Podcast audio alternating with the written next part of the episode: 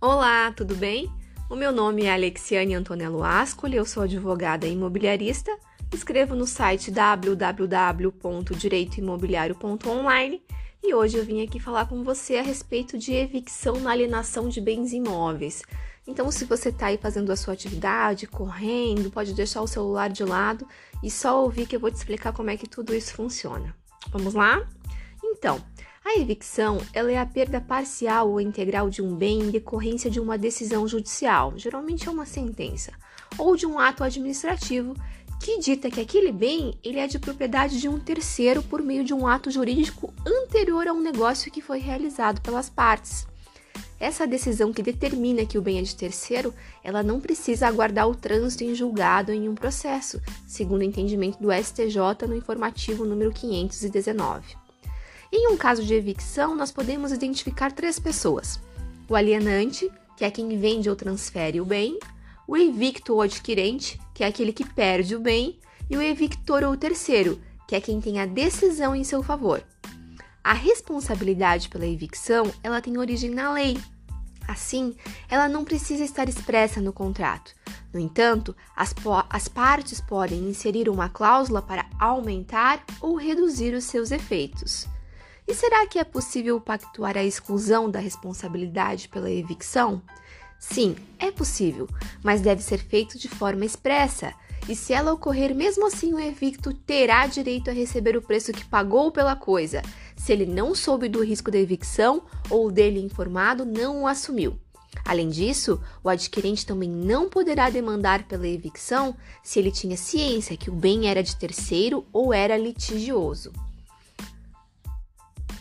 A doutrina de Flávio Tartucci cita uma fórmula desenvolvida por Washington de Barros Monteiro para entender a responsabilidade pela evicção.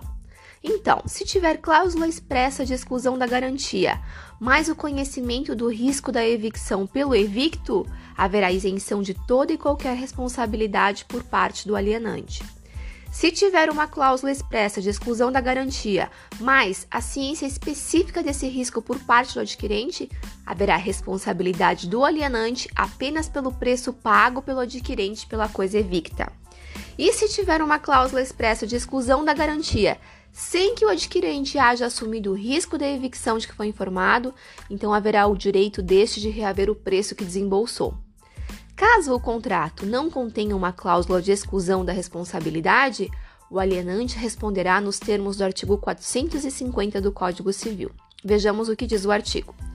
Salvo estipulação em contrário, tem direito o evicto, além da restituição integral do preço ou das quantias que pagou, a a indenização dos frutos que tiver sido obrigado a restituir, a indenização pelas despesas dos contratos e pelos prejuízos que diretamente resultarem da evicção, as custas judiciais e aos honorários do advogado por ele constituído. E no parágrafo único diz: o preço, seja a evicção total ou, par ou parcial, será do valor da coisa na época em, si, em que se venceu e proporcional a, ao desfalque sofrido no caso de evicção parcial. Se a evicção for parcial, o evicto poderá escolher entre a rescisão do contrato e a restituição da parte do preço correspondente ao desfalque sofrido, mas se não for considerável, caberá somente direito à indenização. Com relação aos bens imóveis, a Lei nº 13.097 de 2015 alerta para o fato de que somente poderá ser alegada a evicção se a controvérsia constar da matrícula, com o objetivo claro de preservar o negócio jurídico e a boa-fé do adquirente. Nesse sentido, o artigo 54 dispõe.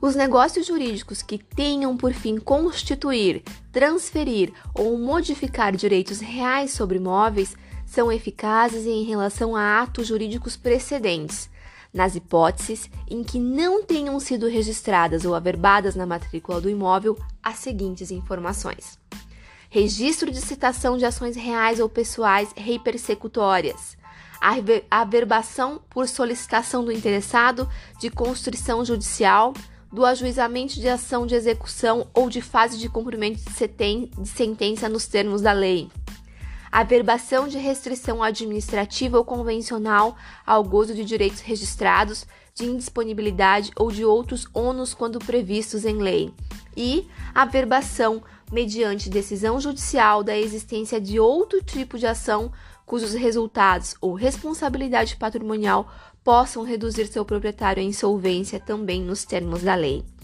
E o parágrafo único determina que não poderão ser opostas situações jurídicas não constantes da matrícula no registro de imóveis, inclusive para fins de evicção, ao terceiro de boa-fé que, a, que adquirir ou receber em garantia direitos reais sobre o imóvel, ressalvados o disposto no artigo 129 e 130 da Lei 11.101 de 9 de fevereiro de 2005 e as hipóteses de aquisição e extinção da propriedade que independam de registro de título de imóvel. Dessa forma, se as informações exigidas pelo artigo 54 estiverem presentes na matrícula do imóvel e mesmo assim o adquirente tiver assumido o risco e realizado o negócio, ele não poderá demandar pela evicção e ser indenizado. No mesmo sentido é o artigo 55 dessa lei, que dita que a alienação ou oneração de unidades autônomas, integrantes de incorporação imobiliária, parcelamento do solo ou condomínio edilício devidamente registrada, não poderá ser objeto de evicção ou de decretação de ineficácia, mas eventuais credores do alienante ficam subrogados no preço ou no eventual crédito imobiliário, sem prejuízo das perdas e danos imputáveis ao incorporador ou empreendedor decorrente de seu dolo ou de culpa. Diante do exposto, conclui-se que é de suma importância analisar a certidão de ônus do imóvel antes de fechar o negócio da compra e venda e fazer constar no contrato uma cláusula sobre a evicção. Na dúvida, consulte um advogado, de preferência especialista na área imobiliária, para que ele faça ou que ele dê um parecer sobre a minuta do contrato de compra e venda do imóvel para defesa dos seus direitos ou do seu cliente. Por hoje era isso, então, pessoal. Se você gostou, compartilha esse podcast com quem você acha que merece ouvir e conhecer um pouquinho mais sobre a evicção. E siga as minhas redes sociais, continue me acompanhando no Instagram, no Facebook. Todos os endereços das minhas redes sociais estão lá no meu site, no www.direitoimobiliario.online. A gente se vê em breve. Até mais. Tchau, tchau.